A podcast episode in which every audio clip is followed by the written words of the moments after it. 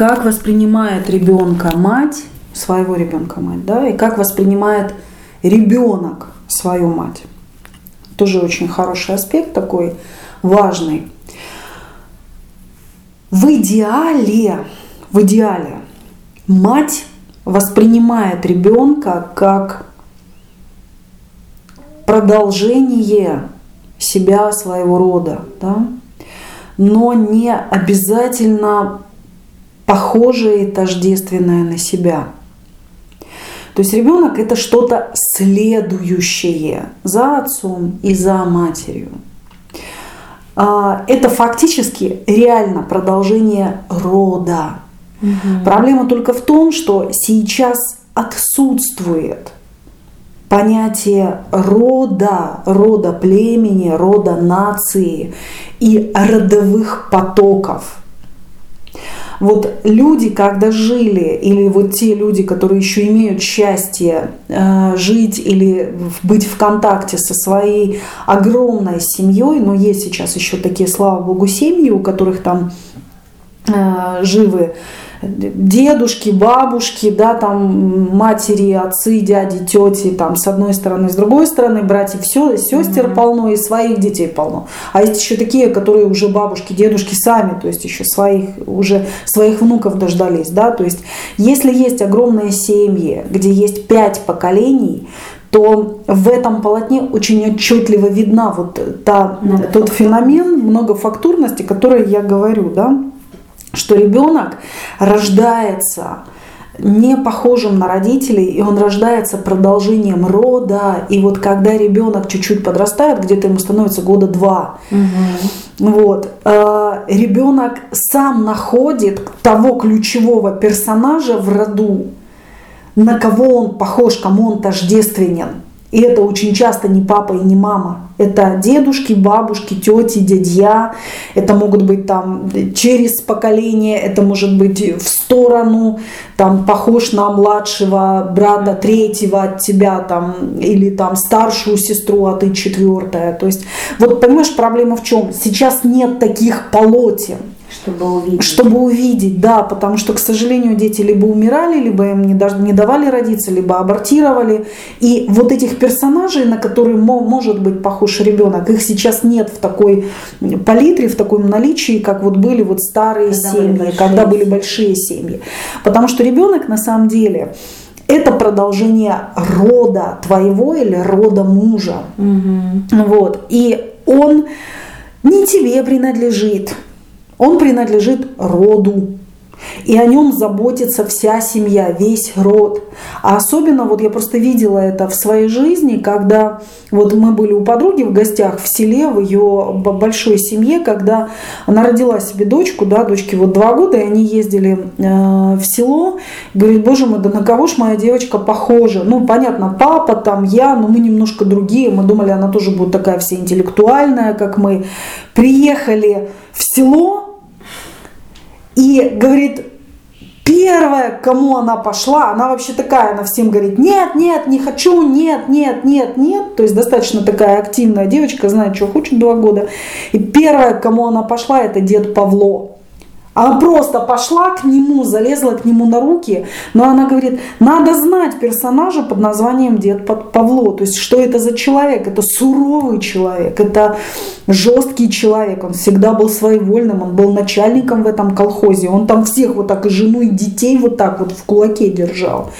И когда он ее увидел, дед Павло, который всех, извини меня, чуть ли не матом гонял своих взрослых уже сыновей, дочерей, он сказал, ну наконец-то моя дитина родилась. И они вот в обнимку залезла к нему на руки, сидит, а у него слеза по, по, по щеке течет. Родное. Вот он, он, вот она, и вот между ними связь. Но мы лишены этого полотна. Понимаешь? Кого-то не помним, кого-то не честим, кого-то забыли, кто-то считается неважным. И у нас просто нет богатства семьи. Поэтому мы ребенка считаем своим. Как предмет. Как, как, как предмет, да. Буквально как игрушка иногда. Как игрушка, как собака, понимаешь, как, ну что, ребенка заведем или лабрадора, да? Да, заведу ребенка. Заведу ребенка, понимаешь, куда ты его, что, заводчик детей? Заведи, заведи себе морскую свинку, понимаешь?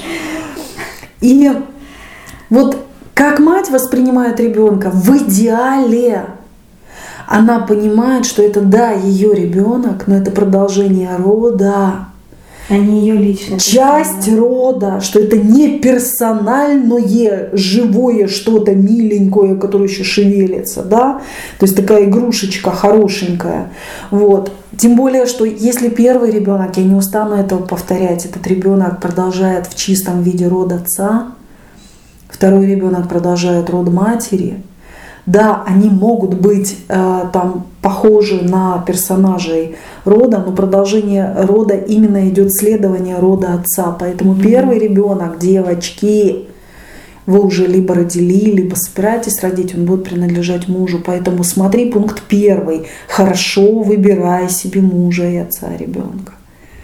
Тогда и воспринимать ребенка будешь хорошо. Потому что если ты смотришь на ребенка и тебя от него воротит – потому что там э, видишь в нем мужчину, с которым что-то не сложилось, либо не складывается вопреки или не, не, несмотря ни на что, то, конечно, ты также и ребенка будешь воспринимать.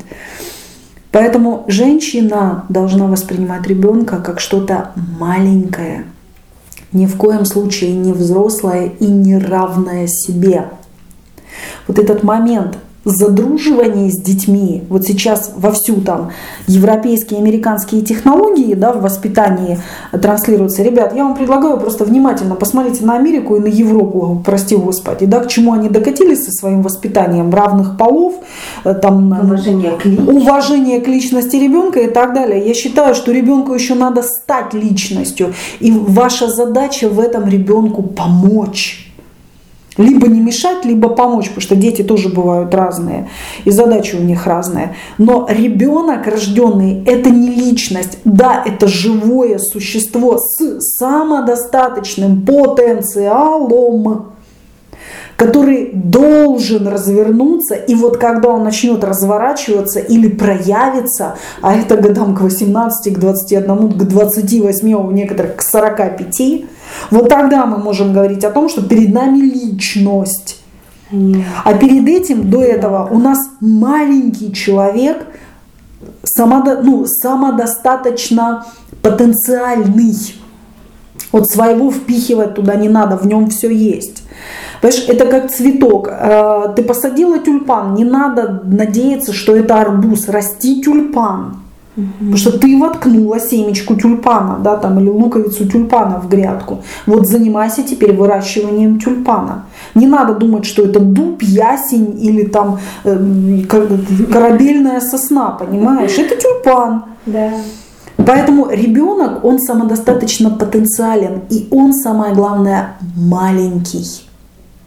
На ребенка нельзя опираться, на ребенка нельзя сваливать гиперответственность, от ребенка нельзя требовать, особенно маленького. Да даже никогда, понимаешь, ребенок на самом деле, что единственное он должен, он должен знать свое место и уважать семью, которая его растет. Но это ваша задача сделать так, чтобы он знал свое место, знал себя, свою природу и уважал. Понимаешь? Требовать от ребенка ничего нельзя, потому что ребенок растет для того, чтобы потом вырасти, уйти и дать свое потомство. И дать все им, тем следующим, которые продолжат уже твой род. Вот кому человек должен, человек должен своим детям все дать. Он родителям должен дать. Он родителям должен в первую очередь уважение, шану, как говорят на Украине, он должен уважение, он должен почитание. Угу. Понимаешь, будет уважение и почитание, будут и родители накормлены, и будет абсолютно все. До тех пор, пока нет уважения у, родителей, у детей к родителям, ничего не будет понимаешь, у родителей. Потому что от того, что там кто-то приехал и тыкнул родителям там немного денег или там да. какой-то картошки, но с кривым рылом смотрит на родителей, это тоже не, не, нельзя назвать родительское счастье. Да, это не благодарность. Это не благодарность. Поэтому как мать воспринимает ребенка, ну сейчас по факту по-разному, да, но как она должна воспринимать? Во-первых, мать должна понимать, что она взрослая женщина. И не искать в ребенке ни э, замену своему мужчине, не замену своим родителям. Вот меня папа, мама не любили, я рожу себе котенка, он будет меня любить. Да, он меня не бросит, потому что весь мир меня предал. Угу. Понимаешь, там, или вот я себе рожу, и у меня будет маленькая лялечка, с которой я буду возиться. Слушай, купи себе куклу здесь. Хорошую куклу, одевай на нее одежки, там, катай ее в коляске, доиграй в куклы, ты, по-моему, в куклы не доиграла. Если ты хочешь стать матерью, это значит, ты хочешь продолжить свой род, ты готова открыть свое тело, свое сердце и свое время человеку, который придет со своим потенциалом, то есть ты берешь на себя на самом деле эм, ответственность создать условия для реализации того, кто придет со своим потенциалом. На мой взгляд, вот так должна мать воспринимать ребенка. И когда думает о материнстве женщина и говорит, я хочу стать мамой, то она должна понимать, что она не хочет родить себе лялечку, ребеночка, девочку, мальчишечку, да. пеленочки, рюшечки, а именно вот думать о том, как она будет. Думать о том, как она будет с материнством, понимаешь, потому что материнство на самом деле, оно открывает в женщине невероятные пласты щедрости, самоотдачи, оттенков любви. Ты понимаешь, вот ребенок и мужчина женщине даны для того, чтобы женщина познала любовь. Да. Настоящую любовь, многогранную любовь. Потому что любовь к себе у женщины должна быть приятие себя, уважение себя, радость себя. Любовь к родителям должна быть. Любовь там к подругам, к там, я не знаю, удовольствием каким-то, к работе, может быть, к реализации, к творчеству должна быть. Но только мужчина открывает в женщине, вот мужчина и ребенок, они открывают в женщине тантру, они открывают в женщине реальный ее энергопотенциал. Вот женщина, познавшая своего мужчину, правильного, она невероятно мощная. Она магия, она волшебство этого мира. Она невероятно красивая. Такую женщину видно. Никакие мазилки, диоры и прочая хорошая атрибуция не заменит мужчину. Да. Своего. Она сияет. И правильный ребенок он открывает такие грани женщины, что она становится драгоценной. Вот если женщина познала правильную любовь, правильную близость и правильного ребенка или правильных детей, как правило, эти вещи тождественны. Да, правильный мужчина, правильные дети то она тогда правильная, она самородок, она самодостаточна, она состоялась. Потому что женщина без мужчины и без ребенка, она недораскрыта.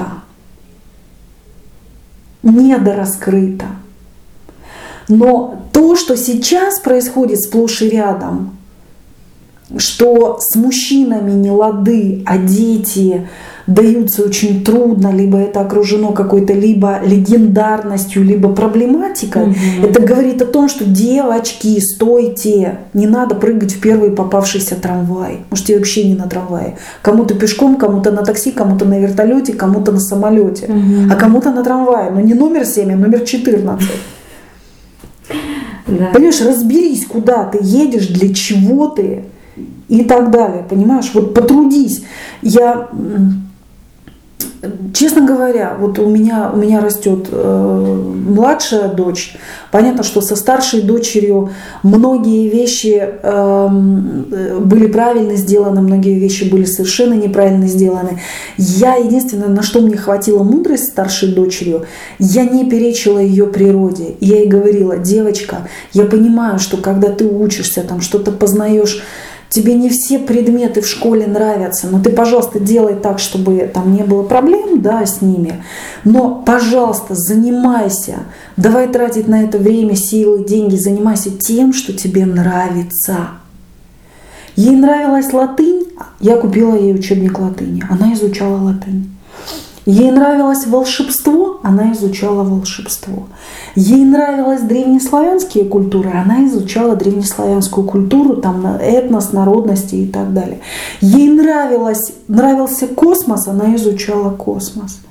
Ей нравилась юриспруденция, она начала изучать юриспруденцию. То есть она, она понимает, про что она.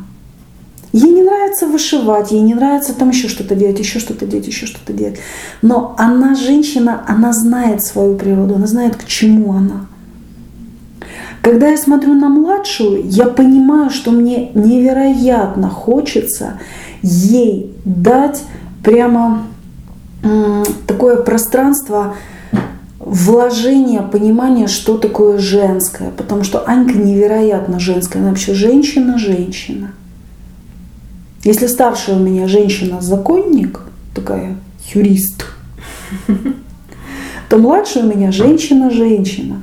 Когда, по-моему, в 5 лет или в 6 лет в детском саду у них там было занятие про а, кем ты хочешь стать, когда вырастешь, моя Анютка, не задумываясь, сказала, я хочу стать хорошей женой. Я говорю, дочь, все, я поняла. Будем растить хорошую жену.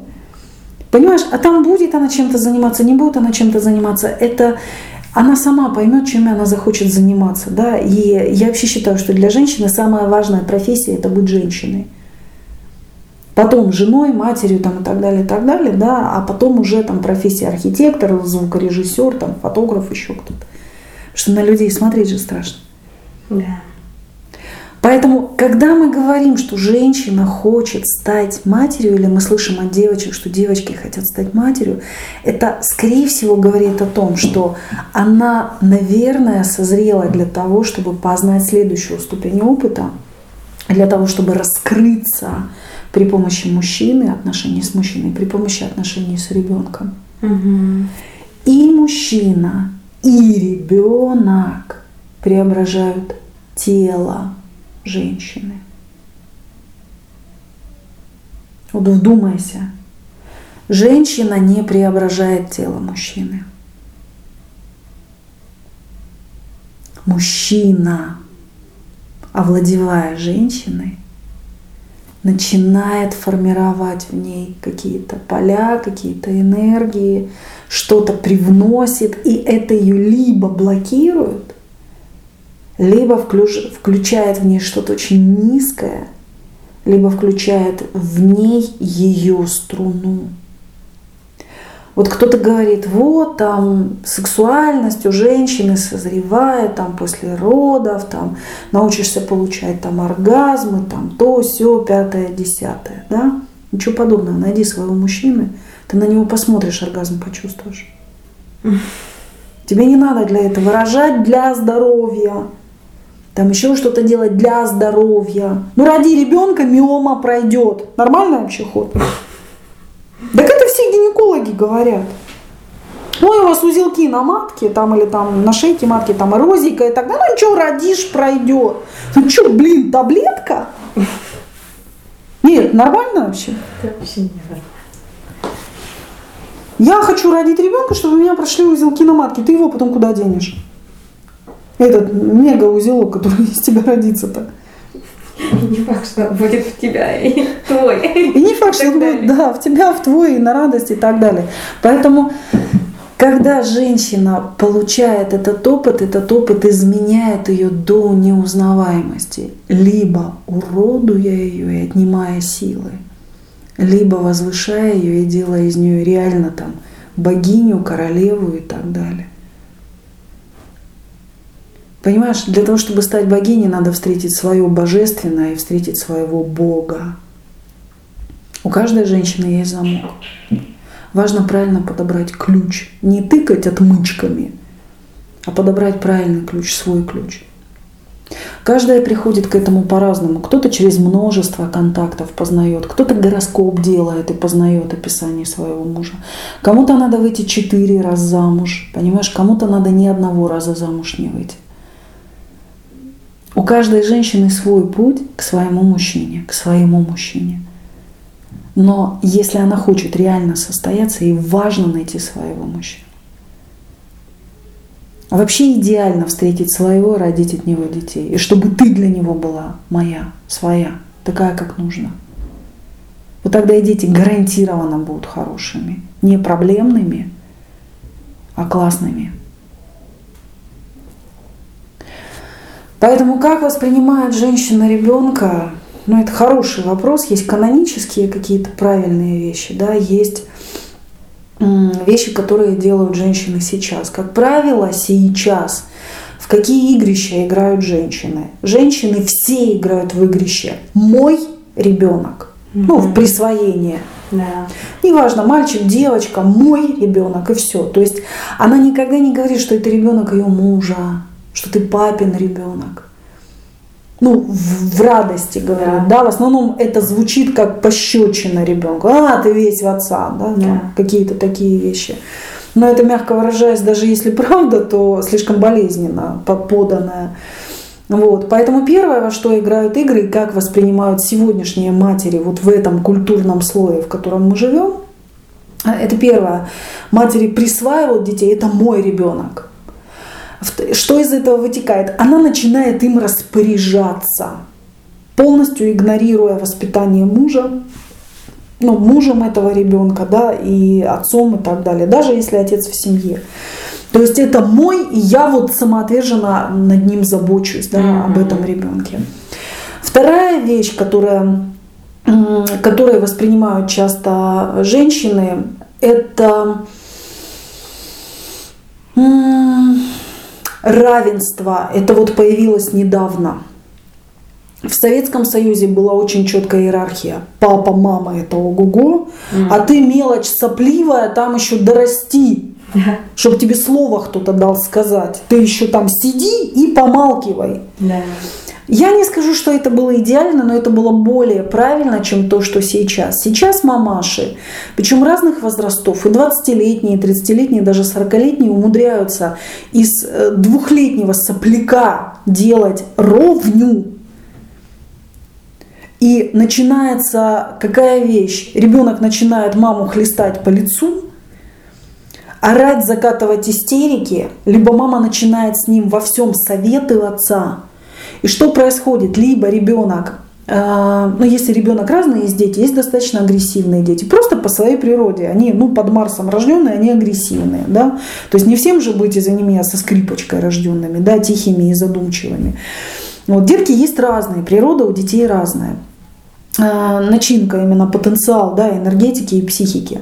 И вот либо ребенок рождается совершенно без границ, вот ты приводила пример, что есть мальчик, да, который вообще он границ не видит, он истеричка. Угу. Почему он истеричка? Потому что его никто никогда не ставил в угол, не ставил на свое место. И ребенок такой, которого не останавливают, он идет в разнос. Разбалтывается психика. Норм не существует. Потому что задача родителей сформировать коридор нормы так называемого здорового психического поведения – вот коридор нормы для каждого темперамента, для каждого там ребенка он свой. Это не значит ограничение, это значит продуктивность. Это не значит ограничение, это именно продуктивность, потому что если ребенок уходит за нижнюю планку, значит ребенок э, там хереет, да, болеет и что-то происходит. Если ребенок выходит за, за верхнюю планку экзальтации, значит он уже идет в разнос, и это уже поведение хамское это уже поведение не, ну, психически, ну, извини меня, невротическое, оно уже, оно уже ненормальное. И если это будет продолжаться, это пойдет либо в заболевание, либо в устойчивое отклонение.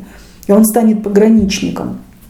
Человек, который живет на границе нормы. Да, возможно, это добавит гениальности, но проблем с психикой это тоже добавит. И у такого человека никогда не будет э, нормальной жизни. Почему? Взрослый человек, целостный человек, это человек стабильно, со стабильно простроенной психикой. Mm. Да, у психики может быть очень широкий диапазон реализации, Человек может быть глубинным, глубоким, там где-то тишайшим, растворенным, погруженным, и при этом он может быть там мега каким-то отважным, даже где-то, ну, там буйно каким-то проявляющимся. Но это в коридоре здоровой психики а не я уткнула, я не ведаю, что творю, там, ну, как некоторые ребята говорят, если я пойду в разнос, вы отходите, потому что я себя не помню, это уже эффективное поведение. А родители сейчас склонны его поощрять. Потому что он личность, в кавычках. Гениальный. Он гениальный. Да он дурак у вас. Вы что делаете с ребенком? Не дурак, он бедняга, потому что вы сейчас ему психику ломаете. А потом в взрослой жизни с этим как-то надо будет умудряться жить. А я тебе хочу сказать, ему вот эти все залеты в пограничное состояние, они как раз будут говорить о том, создавать ему очень большие трудности. И он именно в этих состояниях будет творить массу бед, которые потом даст Бог, у него хватит силы, не сломается спина их исправить. И это все закладывают родители, в частности мать. Потому что мать ведает за формирование а, эмоционального интеллекта у ребенка. Понимаешь? То есть вторая беда, которую делают женщины, первая беда это присваивают, он мой, весь мой, только мой. Да? Вторая беда это ребенок личность, он мне ровня. И они начинают поступать с ним как взрослым. Я хочу сделать маленькую ремарку. Говорить с ребенком уважительно, простраивая границы и дозируя ответственность согласно возрасту и действию, в которое вы вовлекаете ребенка, это правильно. Но считать, что он взрослый и может сам все, и делить всю ответственность, как со взрослым человеком, и потакать безумством, вот это проблема. Да. Третья вещь, которой занимаются родители, это часто было, это было и в дальние времена, и в советские, и в сегодняшние, и в завтрашнем дне это будет. Это когда родители э, воплощают в детях свои фантазии. Ну, то есть свою какую-то состоятельность, когда они ребенка воспринимают как холст, как пластилин, когда они совершенно не видят его реальный потенциал и начинают из него лепить то, чего, может быть, не довылепили сами. То есть в них это сублимировано либо вытеснено, и они начинают это при, прививать, при, навязывать, может быть, даже или в ту степь формировать ребенка, вот куда им бы хотелось. Ребенок это не глина. Да, он достаточно податлив, он впечатлителен, вот. Эм, но это не глина, это не палитра для ваших эскизов. Угу. Это самодостаточный потенциал личности. И ваша задача распознать этот потенциал, изучить, как для него создать условия и создать условия для его реализации, актуализации и реализации чтобы ребенок понял себя, нашел себя и начал делать шаги, которые будут его реализовывать. Не вас, какая бы ты замечательная не была мама, да, с папой, а себя. Угу. Ты ребенка родила для того, чтобы он окреп, стал на свои ноги и пошел своим путем. Возможно, его путь рядом с тобой. Возможно, его путь продолжит тебя, твое дело. А возможно, нет. Это надо понять, а не навязать. Да. Понимаешь? А четвертое искажение, которое делают часто женщины, это таблетка от одиночества. Это матери-одиночки. Ребенок – таблетка от одиночества либо плюшевый котенок или зайчонок или медвежонок, меня никто не любит, вот я от любимого мужчины, там я его любовница, или там возраст уже пришел, я мужчину не могу себе завести, глагол завести мужчину, да, вот, но я могу себе завести ребенка, пришло время рожать. Знаешь, я дурью занималась там до 35 лет, а теперь пришло время рожать. Надо срочно родить. И она занимается тем, чтобы срочно кого-то от кого-то родить. Девонька моя, жди сюрпризы. Потому что, простите за грубость, ребенок затычка от одиночества, заглушка или компенсация того, что ты не успела на свой поезд, и надо срочно купить билет хоть на какую-то электричку, лишь бы ехала из пункта одна в пункт не одна, понимаю, что этот ребенок обязательно принесет какие-то проблемы. Я уже не говорю о том, мы сейчас говорим больше о матерях, но если посмотреть с позиции ребенка, ну это вообще удивительный билет в жизнь. Угу. Мама болталась, болталась, болталась, болталась, э, там спала с кем попала, та-та-та-та-та-та, понимаешь, с мужчинами строить отношения не может, сама не до женщина, там, ну, амбициозная, там еще какое-то, хух, решила родить. То есть собачку завести это пошло, решила завести ребенка. Угу. Понимаешь, и кто ты? Я тот, кто родился по заведению, да, или там я тот, кого завели. Вот понимаешь миф жизни, Ань? Вот какая будет жизнь у человека, если его завели? Никто об этом даже не думает. Никто никогда об этом не думает. Какое начало, такой и финал, ребята, такая и это, понимаешь? Да, ты пойми, если ты возьмешь просроченные продукты, гнилые, неподходящие, на бегу, те, которые схватила, как попало, засунешь их в кастрюлю и сваришь на, на скорую руку, без души, какое-то варево, то что ты морщишься потом, когда ты это пробуешь? Почему тебе супец-то не нравится? Ты завела себе супец из того, что осталось на прилавке, а все хорошее расхватали, а осталась одна просрочка. И миф у супика называется «завела, что попало». Ну жри теперь. И что потом э, задавать вопросы, почему ребенок так ко мне относится? Девочка моя, ты к нему как отнеслась? Ты по-скотски к нему как, отнеслась? Как, как жизнь ему дали. Ты уважала его жизнь? Ты о чем думала? Ты сначала шарашилась по клубам, шарашилась по конференциям, умная, умная. А теперь ты поняла, что паровоз уходит? И купила последний билет на плацкарт, нижняя, верхняя полка возле туалета – так что теперь тебе воняет? Ты не позаботилась о том, чтобы стать матерью. Ты умудрилась прыгнуть в последний вагон уходящего поезда. Поэтому как относятся женщины к детям? Да по-разному. По-разному. У каждой свой миф материнства. Понимаешь? Есть женщины, я не говорю, что совершенно нет женщин, которые правильно относятся к детям. Есть много женщин, есть много благословенных женщин, и у них все хорошо и с мужьями, и с детьми.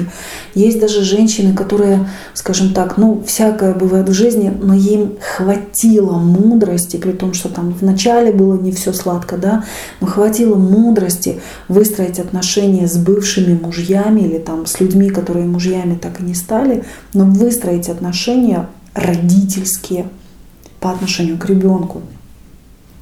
Есть такие женщины. И это хорошо. Но идеально, знаешь, вот, честно тебе скажу, идеально сначала думать, чтобы потом жить и наслаждаться, а не делать черти как. Понимаешь, если ты сейчас, я тебе положу э, на стол экзамен, э, там, тест по китайскому языку, Ань, ты по определению наделаешь гору ошибок и получишь двойку. По определению. По определению, понимаешь, потому что ты не занималась китайским языком. Вот для многих женщин материнство это китайский язык. Они никогда в глаза не видели, что это такое. Они не понимают, что это такое. Они этим предметом не занимались. Понимаешь? Они наделали кучу ошибок, а потом сидят перед этим тестом, да, ой, как исправлять. Да, что-то можно исправить, Ань а что-то не исправить никогда. Ты никогда не исправишь. Ты можешь минимизировать, заглушить боль, ты можешь убрать болевой синдром в ситуации, когда ты родила ребенка к нелюбимому мужчине. Понимаешь? но ты не можешь ничего уже с этим сделать. Ты мужчину не любила, и не любишь, и не полюбишь. Да. Ребенок родился ну, вот уже в том, в чем родился. И он похож там, на отца, на свекровь, на свекра там, и на тебя, конечно, и так далее. Но он всегда тебе будет напоминать о том, что ты вот так сделала выбор. Это не хорошо и не плохо. Это правда. Понимаешь, поэтому и отношение как следствие к ребенку будет. Мы еще можем поговорить об отношении отторжения, нестыковки, как матери относятся, конкуренции матери и дочери, а замещению сыновьями мужчин. Это тоже как мать воспринимает своего ребенка. Да. Как она позиционирует себя по отношению к ребенку, как она позиционирует ребенка по отношению к себе. Очень многие женщины терпеть не могут мужчин, с которыми живут. Стебутся, издеваются, считают их козлами, где-то посмеиваются, корчат морды, подают тарелку «жрать иди». Это я сейчас все перечисляю, то, что я видела. Но при этом сыночка пришел. Садись, родненький, садись, миленький, садись, лапочка. А куда ты пошел? А почему ты? Нет, эта девочка тебе не подходит. А ты что, маму не поцелуешь? Это вот свежак. Вот я приехала, только работала с клиенткой. Меня позвала женщина, которая хочет разобраться в личной жизни своего сына. Сыну 32 годика. А мамочка считает, что это опять дрянь ему не подходит. И он не может перечить мамочке, потому что он родился, рос без папочки. Мамочка папочку на нуль умножила, окружила сыночку. Понимаешь, сыночки регулярно покупают туры, там разные страны, машины покупает, одевает сыночку. А сыночка, извини меня, ведет себя уже как проституточка. Это не мужчина. Он пытается, но, понимаешь, для того, чтобы он стал мужчиной, ему нужно все сгрузить вот это маме, квартиры, машины, галстуки. Сказать, мама, я не твой муж и не твоя шлюха. Мама, перестань охотиться на мою энергию. Стоп, мама. Я пошел. Спасибо, что родила я пошел. Но он этого не сделает, потому что слишком дорого стоят квартиры, слишком удобные и хороши костюмы, слишком классно летать по всему миру, слишком здорово жить в хорошей квартире и в хороших машинах ездить. Ты понимаешь? Да. Вот как воспринимает мать своего ребенка? Она его воспринимает как любовника. Про конкуренцию. Очень многие матери, они тотально конкурируют со своими дочерьми. Да. Тотально. Ни одна из них не чувствует, которая конкурирует ответственность за свою дочь. А ответственность не в том, чтобы потакать, а в том, чтобы научить вложить в голову, что такое девочка, что такое девушка, что такое женщина, что такое мать, что такое жена, что такое женская судьба.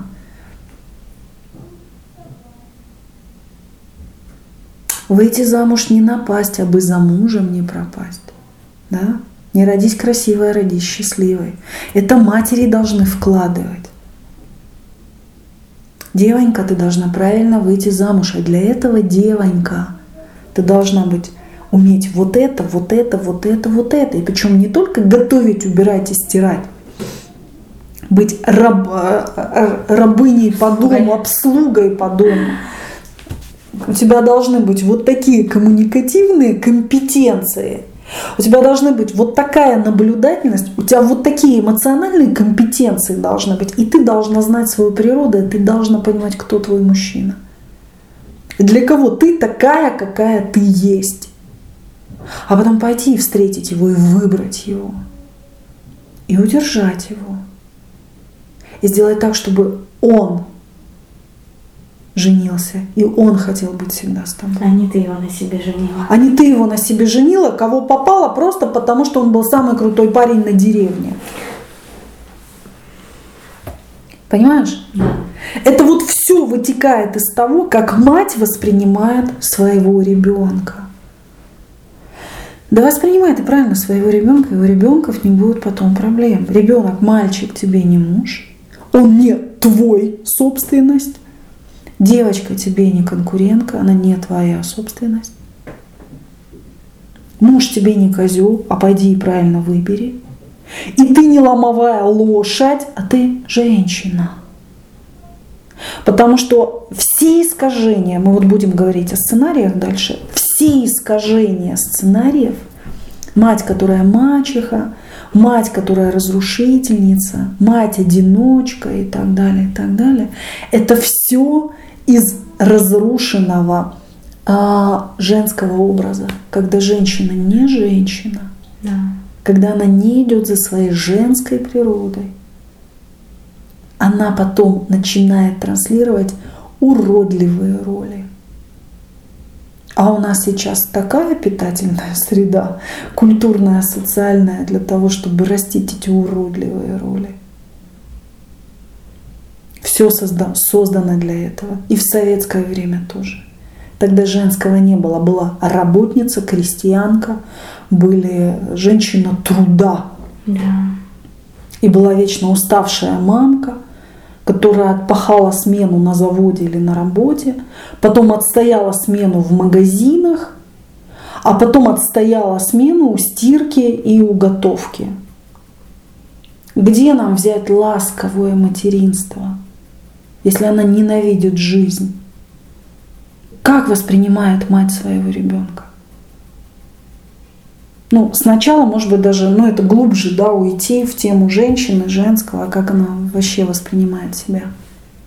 Ну, как минимум нужно сейчас уже осознавать, что такое материнство. Да, если у тебя карьера, Начать да, если, если у тебя карьера, если ты привыкла быть вожаком, вождем, не вопрос. Но ты пойми, что это с материнством ничего не имеет общего. Понимаешь? Родина-мать, она зовет, а не идет и крошит всех на свете. Ну вот когда война была, да, были образы Родина-мать позвала своих сыновей, мужей, отцов для того, чтобы они защитили ее. Но она не ходила, никого не убивала. Образ женщины быть, звать, чувствовать, быть. Образ мужчины делать, действовать, создавать. Ребенка должна научить фантазировать мама, а папа должен научить реализовывать. М? Как ребенок воспринимает маму? В классике, ну вот если берем правильную маму, правильного ребенка, да, в классике ребенок воспринимает мать как что-то большое, принимающее, взрослое, большее, чем он сам, что-то, что откликнется, созре... ну, э, примет, обогреет, согреет и утешит, и поможет пережить. Вот мама в хорошем смысле слова это волшебница. Папа это сила, а мама это волшебница. Такая мягкая, добрая фея. Все феи, волшебницы добрые в сказках – это добрый аспект материнства. Все злые колдуньи, все мачехи, которые травят своих там белоснежек и падчериц – это злые, перекошенные аспекты женщины. И это все иногда в одной и той же женщине. Ну, чаще всего в одной и той же женщине. И тот аспект, и другой аспект. Мама у меня хорошая, только очень строгая. Это уже говорит о том, что в матери не хватает ласки.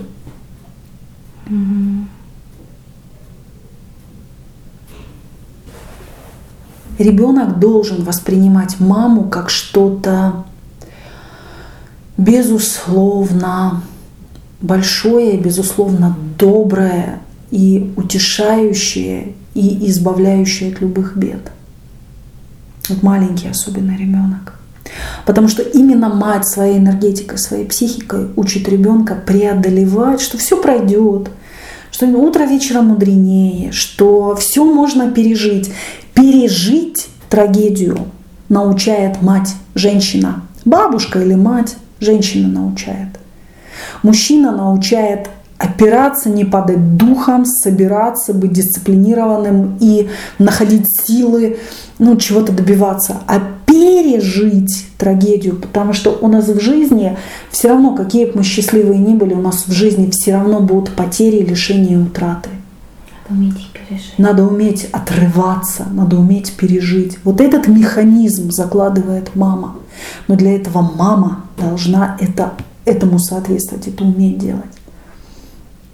Если мама искажает аспекты материнства, то тогда ребенок ее воспринимает либо как сексуальный объект, начинает охотиться с ней, ну, охотиться на нее, там, спать, прикасаться, там, слишком сексуальные какие-то фантазии, если мама слишком ударилась в сексуальность. Вот. Если мама слишком агрессивная, то он начинает ее воспринимать как злую королеву, как мачеху, которая травит, пугает, там, вот или, э, холодная вот эта королева, снежная королева, mm-hmm. это вот отсюда. Когда ребенок видит холодный такой взгляд матери, у него сердечко сжимается, и, и он либо умирает от этого взгляда, потому что он понимает, что мать его убивает взглядом, либо ему нужно отморозиться, отморозить свое сердце и стать таким же хамом. Она на него смотрит, убивая, а он ей начинает хамить. И она начинает за ним охотиться. Это сценарий «Снежной королевы» и Кая. Ну, можем взять эту связку, можем там назвать другими персонажами, да, но смысл остается смыслом. Если мама слишком слабенькая, если мама слишком такая немощная и опирается на своего ребенка, то мальчик начинает быть для нее мужем и отцом. Он понимает, что вот его женщина, о которой надо заботиться у него закрывается детство, и он начинает пытаться решать, энергетически решать мамины проблемы. Чем это выливается? Ну, это выливается тем, что он становится маминой собственностью, и он потом не знает, как жениться, потому что он маму не бросит. Это во-первых. Во-вторых, как правило, такие мальчики потом не хотят иметь детей, очень слабо женятся, они занимаются сексуальными практиками там, с девчонками, да, там, вот, но не женятся, не торопятся на них жениться по одной простой причине. Он уже набылся мужем с пяти лет, там, с четырех лет. Он уже реализовал себя как мужа к своим 25-35 годам. У него уже гештальт закрыт. У него опыт энергетический уже Быть есть. Мужем.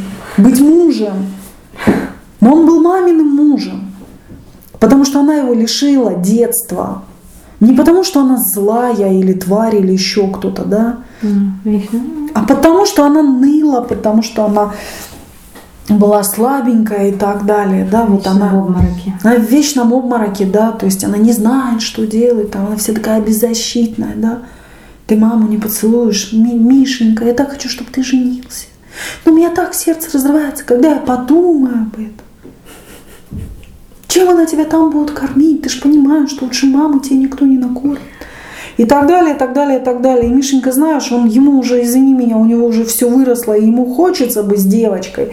Но с другой стороны, он в хорошем смысле слова, он изнасилован мамочкой. Психоэмоционально, ментально и так далее. Да, за писю она его не дергала, но она ему всю душу вытоптала. И я еще раз говорю, я не шучу, он уже к своему возрасту 25 там скольки лет, он уже бывалый в плане мужа. Он, он не был ребенком, он не был подростком, у него это все украли. И тогда он встречает девочку, с которой он начинает быть ребенком. А ей бы своих детей как бы приобрести с мужчиной как-то вот любовь, морковь, а он вообще сопли, слюни, памперс на голову.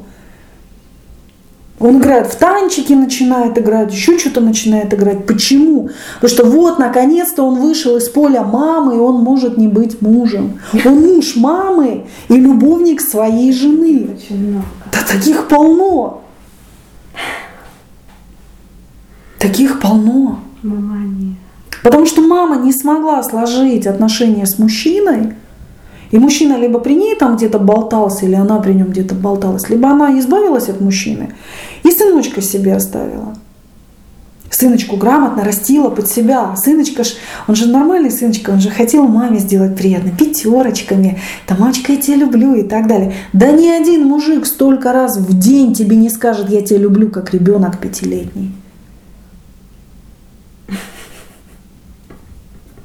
Ну и надо быть дурой, чтобы этого хламона там 30 с лишним в вонючих носках, да, обстирывать, который пришел пивом на тебя воняет, никогда не скажет, что я тебя люблю, да?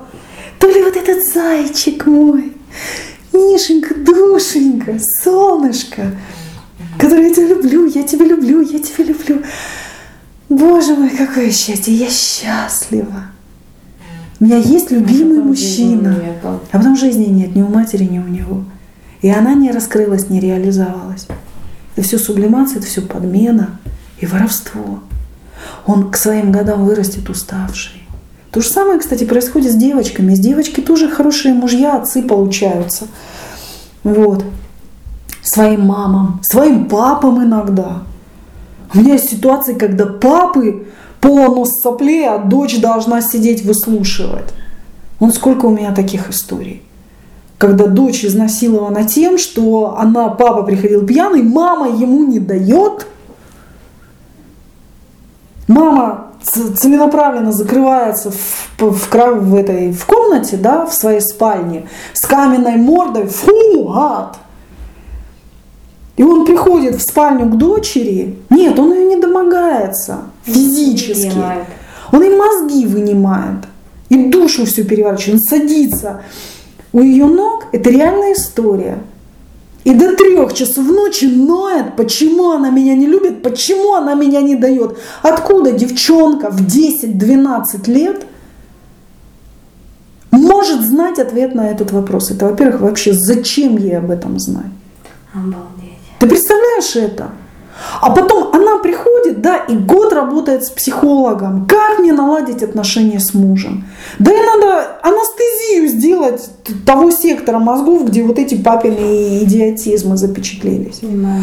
А она же как ребенок, понимаешь, она же его любит, она же не может сказать, папа, закрой рот, пошел вон. Я хочу спать. Потому что папа может ударить, папу жалко, папа, папа, она просто ей в голову не приходит сказать, папа, стоп. И она все это впитывает, впитывает, впитывает. И это все ее травит, травит, травит, травит. Она выросла в ненависти к матери и в тотальной жалости к отцу. Понимаешь? Ну и там у нее все пошло через пень-колоду в ее жизни. И она теперь не знает, что с этим делать, как жонглировать со всеми этими горячими картошками. А кто ей изуродовал жизнь? Маменька и папенька своим дебильным поведением.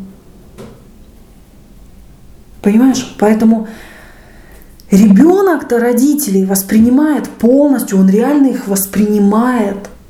И ребенок, он принимает все за чистую монету. Он как моя подружка, любимейшая подружка, ты ее знаешь, своей дочери вкладывала. Ты должна, ты вырастешь, ты станешь банкиром, ты должна будешь маму содержать. Ты маме купишь вот такую марку машины. Потому что мама тебя родила, и мама в тебя вкладывает деньги. Ребенок в 4 года уже английский изубрил. Вот эта история. И вот теперь она, извини меня, девочка, ей 8 лет, она посылает матерно учителей во втором классе.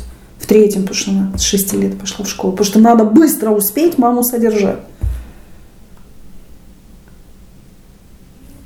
Понимаешь? И, и, и, и что? И вот, вот как это, понимаешь? Вот как ребенок воспринимает это все?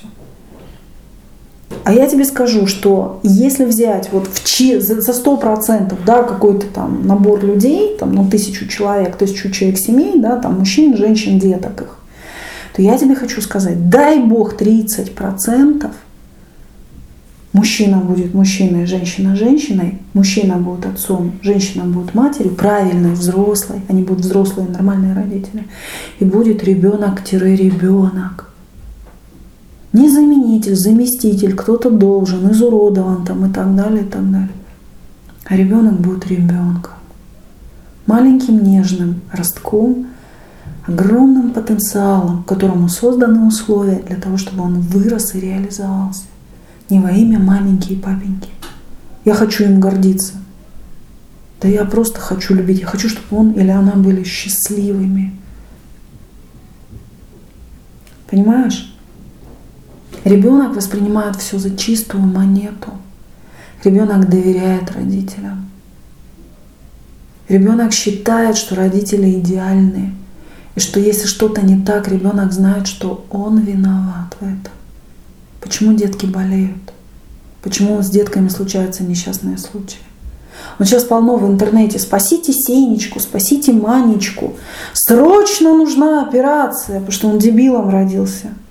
Да не он дебилом родился, там у мамы пол, полк солдат побывал между ног. И не самых лучших. Мама бухала, мама курит, мама то, мама черти с каким папой переспала. А теперь Сенечки словно ручки, срочно ручки-ножки надо на место поставить. Потому что они не в том месте выросли. Ребят, вы меня извините, блюдите чистоту и все будет хорошо. Вот честно тебе скажу, да, бывают ситуации, когда там у здоровых людей рождаются там тра-та-та дети и так это далее. Была редкость. Ну, во-первых, редкость. Повально. Это повально, во-первых. Во-вторых, ты знаешь, даже там надо э, задать вопрос, почему ребенок таким родился. А потому что то диссертацию писали, то, извини меня, абортов наделались, либо там призики не снимали, даже, извини меня, на работу в призиках ходили, чтобы, не дай бог, не забеременеть никак, ни под каким углом, потому что сначала надо сделать карьеру, построить дом и накопить на дом а здоровье уходит, а счастье уходит. Понимаешь? И э, ты представь себе, вот дети, которые вот они стучатся, им говорят, уйди, уйди, потом, потом, потом, потом, потом, потом. Я недаром привела метафору эм, как бы вечера и по, там разобранных полок. Понимаешь, надо все делать вовремя.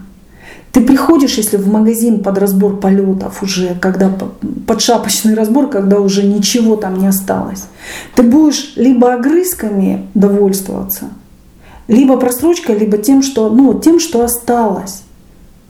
Лучше тогда, когда есть молодость, когда есть вдумчивость, когда есть силы, когда есть здоровье, когда есть потенциал этого ребенка вырасти, тогда и будет много хорошего.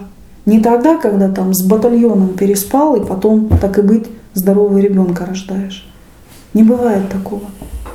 Потому что не бывает такого. То же самое, кстати, готова сказать мужчинам. Если они думают, что они помылись и все будет нормально, у них все проклятия и вся информация женская, она тоже в генетике присутствует. И а женщины, они же все ведьмы, понимаешь? Если какой-то женщине это сделал больно, она тебя прокляла, то тебе это ничего не будет. А твоим детям будет.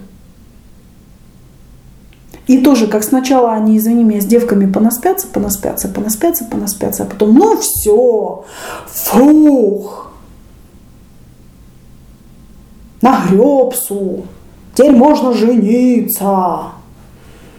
Так, где мы тут сейчас детей будем делать? А потом у него то сперма жидкая, то простатит на всю голову, то еще что-то такое. А дети из простатита тоже не самое лучшее получается. Поэтому чистота, да, в этом вопросе, это тоже такой вопрос очень, очень актуальный, на мой взгляд. Который почему-то сейчас не извели просто, не то что на ноль, а вообще в минус. Но сейчас же слово чистота, слово совесть, они, скажем так, не модные, назовем это так. Ну, я думаю, что это сейчас все вернется, потому что, знаешь, э, вариант, собственно, сейчас такой – либо мы пойдем по сценарию Европы, опа-опа, Америка, Европа, либо мы пойдем по собственному сценарию, который в нас еще силен и в генетике заложен. А у России всегда была, у славян всегда была аутентичная своя генетическая реальность, да, и свой генетический путь. Вот одна, скажем так, надежда, что все-таки люди окажутся при памяти. Ну, по крайней мере, то, что я вижу, мне вселяет надежду, потому что люди уже много об этом говорят, много об этом думают и много это делают. То есть семьи, хорошие отношения, правильно рождают деток и так далее. Чистота, порядок в семьях, в системах. То есть это уже есть, как на фоне того, что идет растленка, это на фоне этого же идет возрождение, да. Потому что ну, Европу ее просто уничтожили. Просто вчастую уничтожили, их нет. Но с Америкой та же самая история.